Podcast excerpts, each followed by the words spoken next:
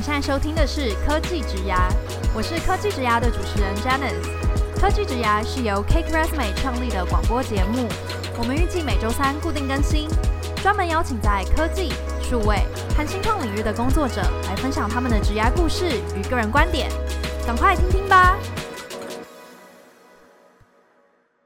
Hello，大家好，我是 Janice。今天的科技职涯邀请到来宾是 Inline 乐牌的 Clara。Hello，Clara。Hello，大家好。好，那我来帮 Clara 介绍一下她的背景。Clara 在二零一六年的时候加入刚成立不久的 Uber Eats 团队，担任业务经理，后来更是成为了一位 People Manager，带领了超过十个人以上的这个业务团队，那协助 Uber Eats 在台湾大举拓点。目前则是在 Inline 一间专门为餐饮业提供多管道定位、订餐、自动化确认订单等整合性服务的一个餐饮科技公司。那 Clara 现在则是在 Inline 担任。Head of Customer Success Manager。如果听众朋友想要了解更多关于 Clara 的背景呢，我们在收听的单集简介中也提供了 Clara 的 Cake Resume Profile 连接。那么今天我们将会和 Clara 聊聊她对于台湾餐饮科技运用的看法，以及她担任 People Manager 带领团队的心得。Clara 准备好了吗？准备好了。好，那首先我想要先请 Clara 和我们分享你目前所见的台湾餐饮科技产业啊的运用大概有哪几种？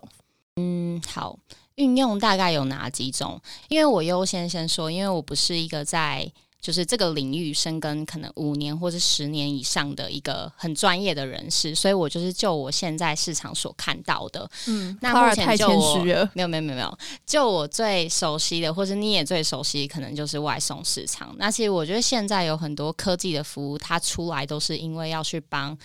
餐饮或者餐厅老板们去解决他某一个面向他遇到的问题或是困难，所以以外送来说好了，外送市场这个东西，其实对餐厅来说，它可能过去他如果要扩更大的客群。或者他想要找新的客人的时候，过去他的做法，他可能只能攒一个新的店。他这时候就是要找一个可以租的地方，然后他需要装潢，然后他需要确定说，哎，这边人流是不是够多的？然后他需要确定说，这边是不是有很多竞争对手？然后他需要找新的人训练。所以其实对他来说，他的成本是非常高的。所以这时候外送对这个老板来说，他就有点像是开了一个虚拟的店铺，他的相对的成本是相对低的，但是他可能不需要去想说他要怎么装潢或是干嘛，因为外送这件事情已经去排除掉了那些环境啊，或是气氛，或是天气因素，或是地理环境的一些困境，所以让老板可以直接很快速的去拓一个新的客群。当然，我还是觉得说开一个实体店铺跟在外送上面是还是蛮不同的，但至少在这一块是可以满足某些老板他的需求。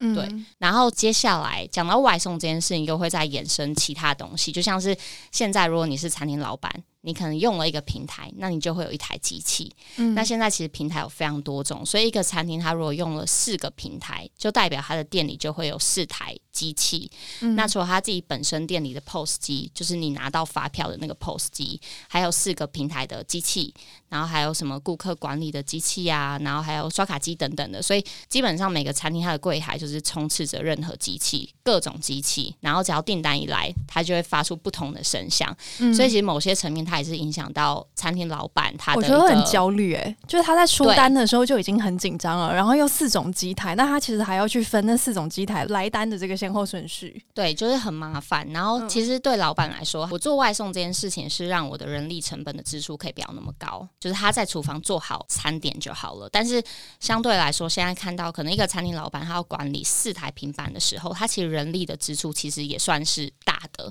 就他需要有人在那边管理这个机器，所以。又因为这个问题衍生出来，其实目前又有一些公司他在做的是帮助餐厅老板去整合所有外送的订单。嗯，这也是近期就是在这一年或是去年开始，有一些公司他在卖一些系统。这个系统就是号称你所有的订单，它都是可以透过这个平板，所以对老板来说，他的柜台里面就可以只要有一台机器，他就可以满足他所有订单的来源，就是帮他整合在一起。嗯，对，所以其实对他们来说就是蛮方便的。然后另外一个就是因为刚刚讲的是比较直接的那种，就是外送直接帮你开源，直接帮你找客源。嗯、那另外一种新战场的，另外一种他讲的就是订后位系统，就是我现在在的公司又是另外一个层面，它是由餐厅的内发展到外面，有点像是从内到外的一个整合，然后整合线上跟线下，它其实就有点像是餐厅的基础建设一样，就是很像餐厅的它的一个心脏的概念。所以你可以想象，过去可能消费者他定位的时候，他是透过打电话，或者到现场登记，或是干嘛。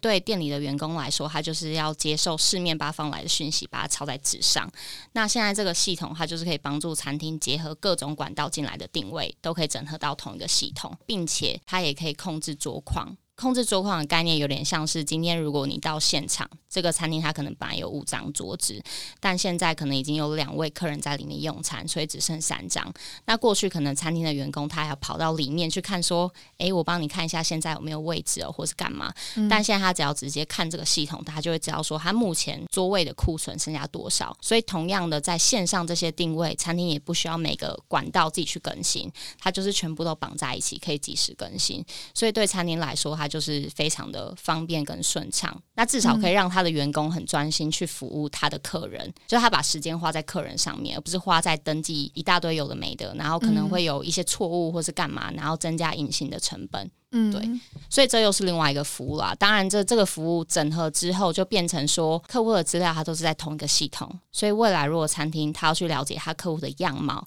或是背景，或是做一些再行销的东西，他都可以透过这个系统去挑选适合他的工具，然后针对不同的客户去做不同的行为，或是不同的优惠。因为我想问一件事哦，嗯，就是因为你讲到他会记录这个客户跟这个餐厅互动的一些历史记录嘛，那就让我想到一些呃，我们说 fine dining 的那一种。就是这种很高级的餐厅呢，他们其实也会去做这样的记录，他们甚至会记到说这个客户这一次来用餐，然后吃的是什么样的料理。那你目前所在的这个公司也会提供像这样的服务吗？还是单纯只会记到说就是呃、嗯、来的人，然后他们可能什么两大两小，然后是呃庆生来的，还是什么商务聚餐？嗯、呃，其实要看餐厅类型，所以像是如果今天他们想要做到说他会知道每个客人，他会帮他做记录。应该说，餐厅不会想拿这个东西去做什么事情，但他只是希望他可以更了解他的客人，对，喜欢什么或者需要什么。所以，如果今天他想要记掉这个客人他过去的可能最喜欢吃哪些品相，或是他每次来的消费金额是多少的话，他其实透过串接是可以完成这份的，就是他可以做到这件事情。所以，其实对餐厅来说，他就可以很清楚去知道说。这位客人来过几次？然后他通常来的时候是什么时间点来的？然后他每次消费金额大概长什么样子？如果未来我们要做再行销的话，嗯、或是我展新的店的时候，我可以推什么折扣给他，或是推什么活动给他，转换几率是比较高的。嗯，对。所以我觉得这些东西，就是我刚刚讲的那几个，像外送啊，或是外送订单的整合，或是订后位的系统，这些其实都是。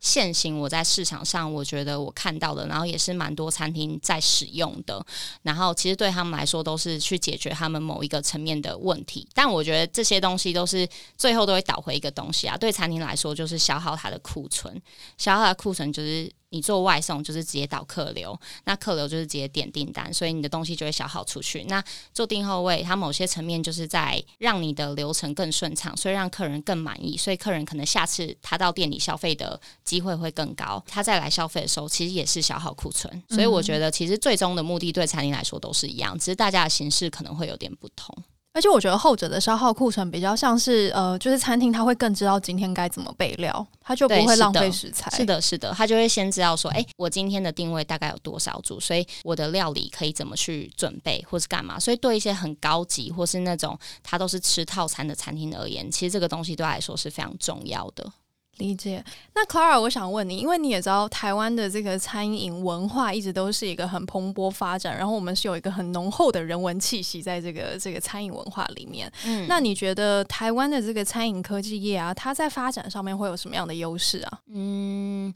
其实我觉得，因为我上一份工作刚好是外商公司嘛，所以基本上我需要跟很多不同国家的同事们一起工作。所以，其实当我在跟大家讨论一些案例的分享的时候，其实你都会发现，台湾的餐厅在注重品质服务安全这一块，其实相对其他国家它是更为重视的。不能说其他国家不重视，而是台湾它更重视这些东西。所以它的优势就是在于说它的品质很好，然后它的东西料理也是美味的。只是它可能缺的就是在于说要有人把这个东西带出台湾以外的地方。对，我觉得它有很好的优势，只是就是差在说可能需要有更多人着力在这一块，要怎么让餐厅间它要发展到台湾地区以外的市场的时候，它可以更快速，而不是说像餐厅他今天可能要在日本拓市场，他需要找一个人去那边看那边的市场是长什么样子，他需要知道说今天他要在哪里拓店。所以他可能要花很多时间，但今天如果有一些科技，或是有一些资料是可以帮助他很快速知道，或者甚至有一些公司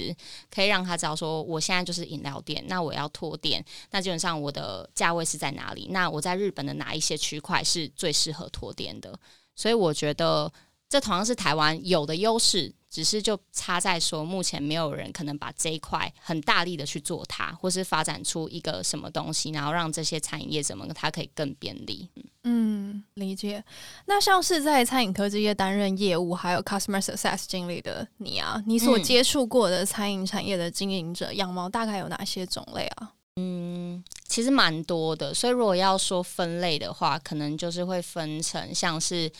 全球集团的客户，像星巴克，然后还有台湾集团的类型，像鼎泰丰，然后或是台湾独立的品牌，就是分店一间一间一间的那一种，然后他自己在经营的，或者是现在很火红的叫虚拟厨房，就是他可能没有实体店铺，那他是透过虚拟的方式去经营他新的品牌，然后以及过去也有接触过一些百货的类型，对，所以其实种类还蛮多的，内容还有包含一些。零售业者等等，那其实我自己觉得这些不同类型的。客户们，他们可能像是如果是比较大型的集团好了，他可能需要我在跟他谈一个案子的时候，我可能就要需要花可能一年到一年半的时间，因为过程中不论他是他的法务或是会计等等的，在合约上的需求或者在整个流程上需求，他都是更谨慎的，所以你需要花非常多的时间。但如果今天是比较小型的店家，他可能在意的东西又是不同的，他可能在意你的速度，他可能在意你的什么其他东西，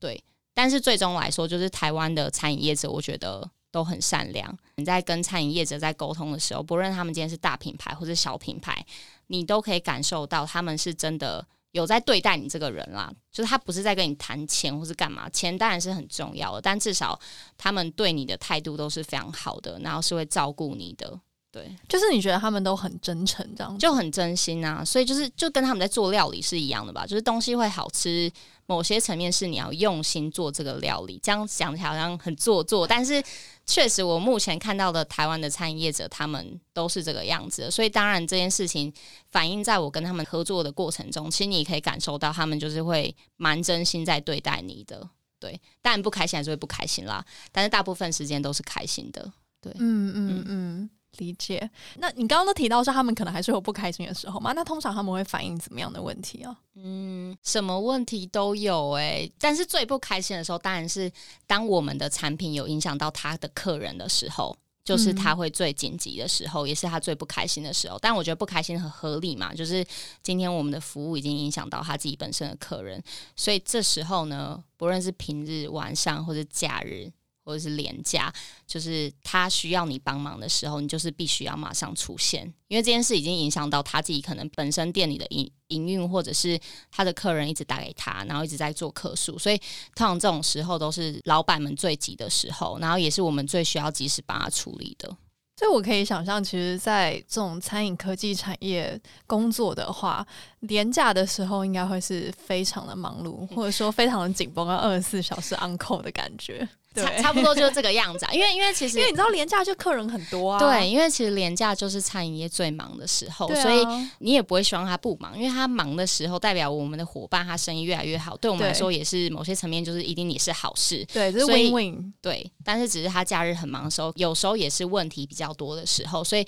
这时候确实你就会说，哎、欸，平日跟假日其实假日可能有时候还要更忙，对，对我们来说、啊，就是假日跟廉价就是个压力测试这样子，是的。理解。那我想问你哦，就是在担任这个餐饮科技业的业务与客户经理啊，应该要具备怎么样的特质，能够把这个角色扮演的好？嗯，我觉得基本就是对这个产业的了解。但我觉得这个产业了解不会说是你可能以前一定要读这个科系，或是你一定要钻研过什么东西，你才能当这个产业的客户经理。你所谓读这个科系，是说他一定要真的像你现在可能在做餐饮，对，像我也没有学过烹饪或是干嘛的，但是我还是可以做这个位置，我还是可以尝试这个位置。所以他了解产业的方式可能会有很多种。当然，如果你过去有在餐厅工作过的经验，或是你之前科系相关，那当然是加分。但如果今天你没有的话，他其实还是有其他管道，因为现在网络很发达，你自己找资料，甚至你去访谈现在有在配合的厂商或是餐厅，或是你可以假装自己是餐厅，然后去询问相似产业的业者，然后去请他们跟你介绍的时候，其实这些管道都是可以让你很快速去了解到这个产业它的客户他的需要是什么，他的需求是什么，然后他的痛点在哪里。对，这是我觉得是很基本需要的。然后另外一点很重要，就是你跟客户关系的管理。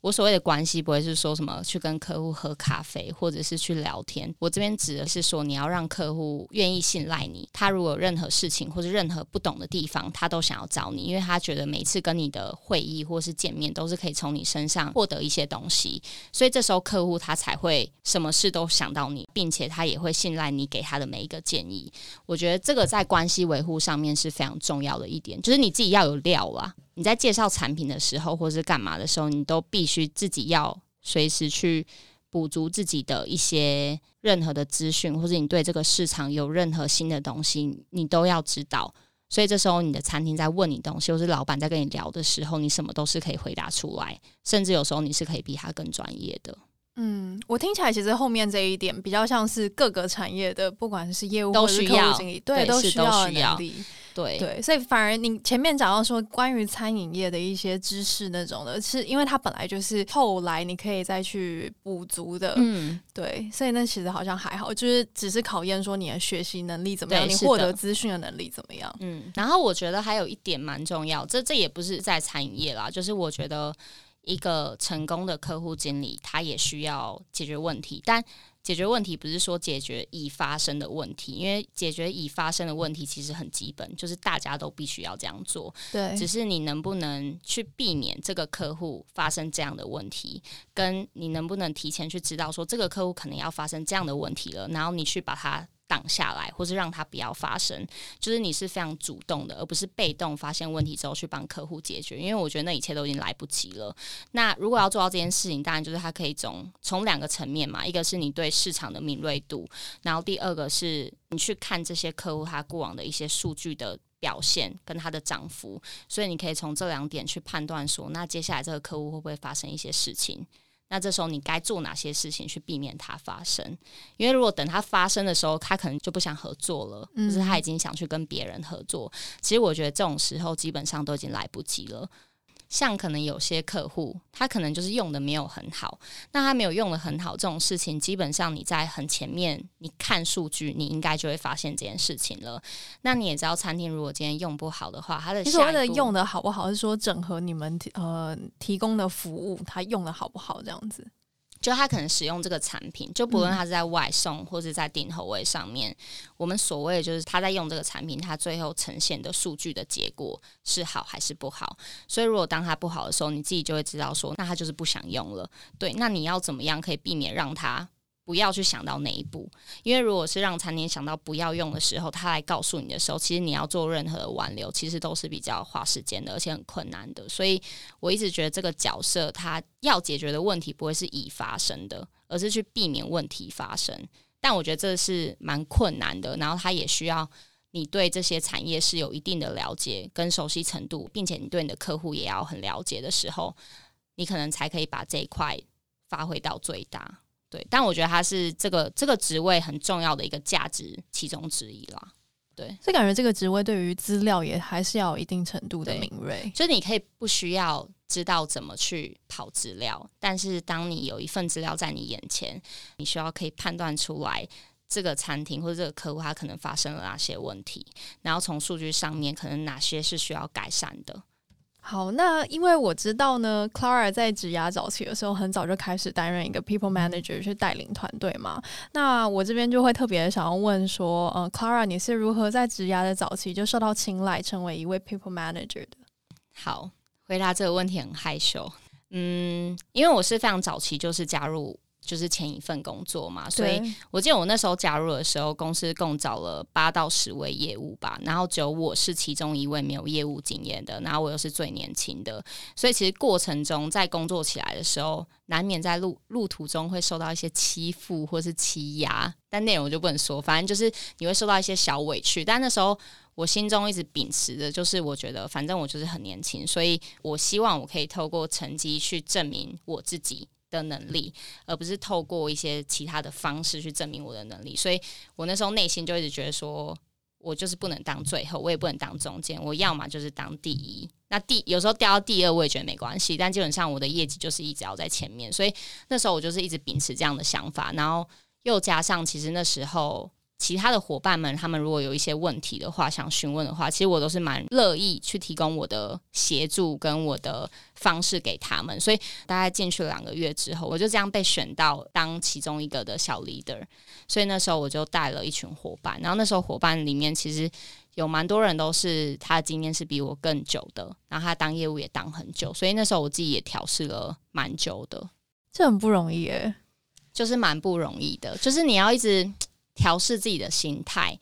然后你也不能害怕什么东西。我觉得这当中的心理状态很值得剖析，因为就是当你被 promote 起来的时候，当然你知道这个可能是你应得的，因为你前面真的很努力嘛。嗯、然后你其实不只是把自己的 performance 顾好，就是当别人有问题的时候，你其实还是很乐于分享的。嗯。但是因为你也知道，就是被你带领的人，他可能是相对 senior，然后你可能还是会在他们面前可能会怯场嘛，或者是说会，你还是很需要去拿捏那个平衡。我觉得需要诶、就是我我还记得那时候，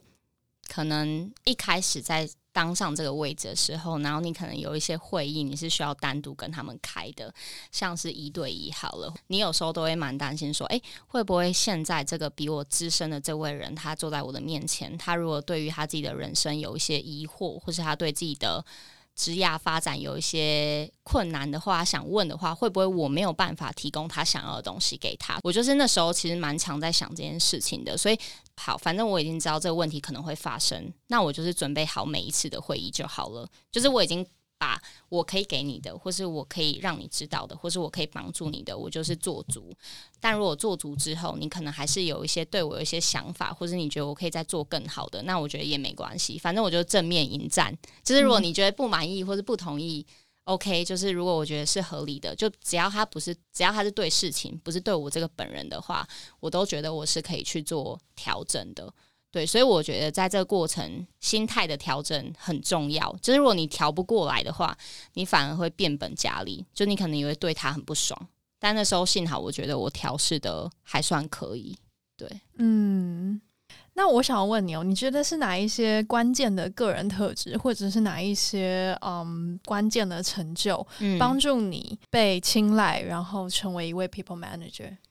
我觉得。第一个可能就是，当然在那个时期的我自己本身，我的成绩或是我做到的结果，在同期里面的大家里面算是在上面的。我觉得这当然是第一个嘛，因为其实我相对那时候年纪又是比较轻一点。如果今天我不是一个每次都达标的人，甚至做到最好的人，我觉得如果今天把这个棒子交到我手上，我感觉其他人可能也会觉得有点，诶，为什么是你？对，因为毕竟你是业务经理嘛，对对是的，所以基本上只要做业务相关，那个数字是很重要的。对，我觉得很重要，因为就是你可能数字要做出来才。可以去说服其他人，我自己觉得啊，就我现阶段的想法，然后再就是我自己就是一个很不喜欢混乱的人，就是虽然我我生活就是很懒惰，但是我在工作的某些层面，就是所有如果是相关业务的专案或是流程，就是我希望它全部都是。很整齐的，就是我不希望它有任何的混乱，或是大家可能搞不清楚说我们今天为什么要这样做，搞不清楚说接下来我们要更新在哪里，或是接下来的步骤要怎么做。所以那时候其实我都会蛮愿意去帮大家把这些东西的流程去理顺，然后把整个流程建立起来，然后包含跟其他跨部门的沟通。那我自己觉得我我另外一个特质是这样讲好像。有点不好，就是我至今跟每个部门的沟通上面，其实我都觉得没有遇到太大的问题。就至少我应该这样为什么不好？这样很好啊。没有，就是我想说这样会不会就是很骄傲？哦、就是嗯，对，就是至今我觉得我应该都是没有跟大家相处不好的。所以当然就是你怎么对别人，别人就怎么对你嘛。所以当如果很多东西资源要去争取的时候，其实。相对来说，我去争取的时候会相对容易，可以得到那些资源，然后可能不用不需要透过吵架或者是开很多次会议在那边用来用去才可以得到。所以我觉得在这一块，可能也是我的主管那时候看到我的一个特质，所以认为如果我来担任这个部门的小 leader 的话，可能是可以帮助到大家的。嗯，就等于说你很很容易可以把一个关系处理的很和谐，然后可能也很能去运用一些资源这样子。嗯，那我想问你哦，因为就是嗯，比如说你带领的伙伴们，即使他今天年纪没有比你大，但是因为我们也知道说你是职涯很早期的时候就成为一位 people manager 嘛，所以我相信也会有很多伙伴他可能年纪是跟你差不多的。当然，因为因为我自己也实际认识过一。几位就是你带领过的伙伴们，嗯、那我知道说他们其实，嗯、呃，跟你的关系呢，其实会觉得，嗯、呃，跟你很像是一个朋友啊，然后但又很尊重你的带领，然后也很钦佩你这样子。那我就很好奇，你是怎么去建立这样子的关系？带他们去喝酒吗？没有啦，开玩笑的。就是我觉得，我觉得刚刚那句话好像真心程度蛮高的，毕竟是第一个，偶尔偶尔要请一下喝酒，没有啦。就是我自己觉得，第一个重点就是，我也很尊重他们，就是尊重他们的每个决定，或是尊重他们的每一个想法。我其实一路上带过那种年纪比我小的，年纪跟我相仿，或是年纪比我大的。那我自己的方式就是，针对每个不同的人，或是不同的工作状况，我不会用年纪来区分大家，因为我觉得年纪就是一个数字。嗯、我可能反而会用他的状态，或是他的工作经验，或是他的强项在哪里去区分我跟每一个人工作的方式。所以，像是如果今天我是跟业务经验比较多的人工作的话，我跟他的合作方式会比较像是我是他的伙伴，我去帮他排除一切困难，然后帮助他在公司可以发光发热，就是让他成功。但如果今天我是带到年纪比我小的，或是比较年轻的业务，那我的方式就是我会多花点时间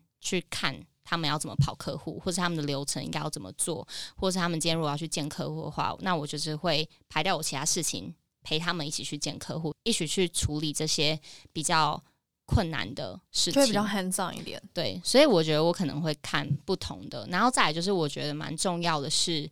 应该是因为我以前也是这样被对待的，所以我认为当今天我有困难，或是我的伙伴有任何困难的时候，我的方式一定都是先去了解这个困难它的实际状况到底是什么，而不是说你今天跟我说，诶。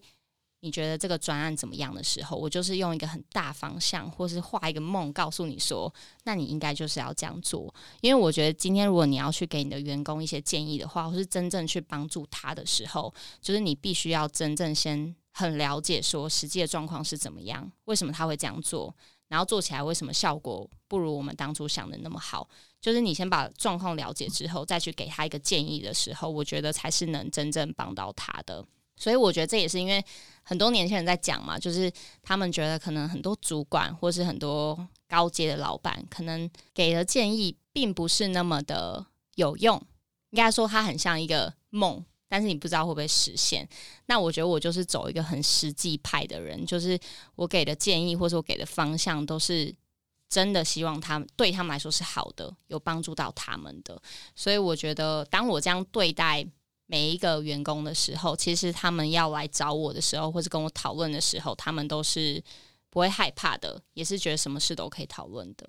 那我想要问另外一件事情是，你觉得作为一个中介主管，你要如何去做好上级的领导层跟你所带领的这些伙伴们之间的这个桥梁？嗯，因为我觉得很多人都会讲，就是中介主管就是像夹心饼一样嘛。就像很多人都会觉得中介主管他就很像是传声筒，所以我从以前就有听过这个说法，所以我就一直希望自己不要成为一个这样的人。就是你只是一个传声筒的话，那公司为什么需要你这个人在这边？就是你只是把 A 的事情，然后再讲给下面人说，哎，那你就是照着 A 做。所以对我来说，其实就是我的主管跟我的伙伴们，大家都是在同一条船上，所以大家要去的地方应该都是一模一样的。当然，今天主管跟我讲一件事情的时候，我不会就是一字一句不变的去告诉我的员工，我当然会做过修饰，然后并且让我的员工知道说，今天这样做的目的是什么，跟我们要达成的结果是什么。然后如果没有这样做的话，我们可能会有什么后果，或者会有什么风险。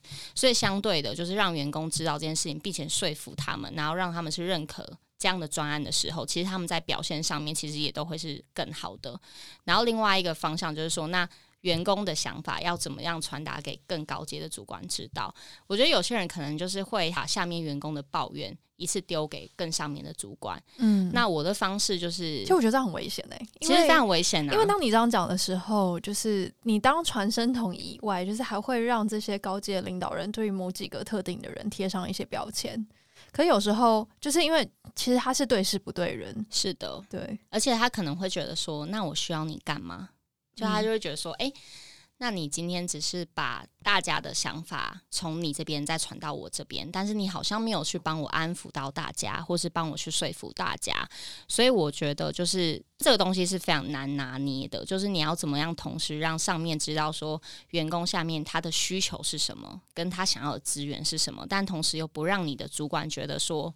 你们好像只是在抱怨。所以我觉得整理，然后优先顺序跟。改这个东西带来的好处跟不好的地方，跟哪些是需要先改的，我觉得这都是在你要把下属的一些回馈给到上面的时候是很重要的一个流程，就包含客户对公司的一些想法，或是他有一些产品需求，我觉得他也是一样的道理，就是你要担任的角色是让公司知道说客户的需求是什么，客户的回馈是什么，那哪些东西如果要做的话，会是公司第一优先要做的，然后原因是为什么？所以我觉得它是相同的道理，嗯，就变成说，你除了点出可能的问题以外，你必须要提出你的解决方案，对。然后有时候你可能要给个两三种，我觉得是。虽然就是你知道这种东西就是在书中都会教，或是你在网络上搜寻文章都会，但是。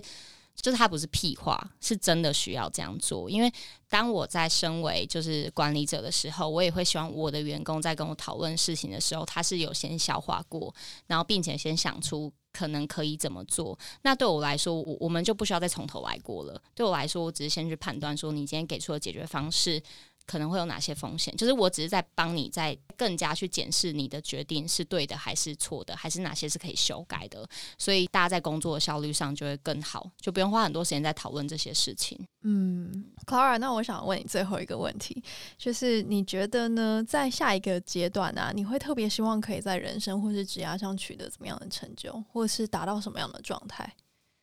嗯。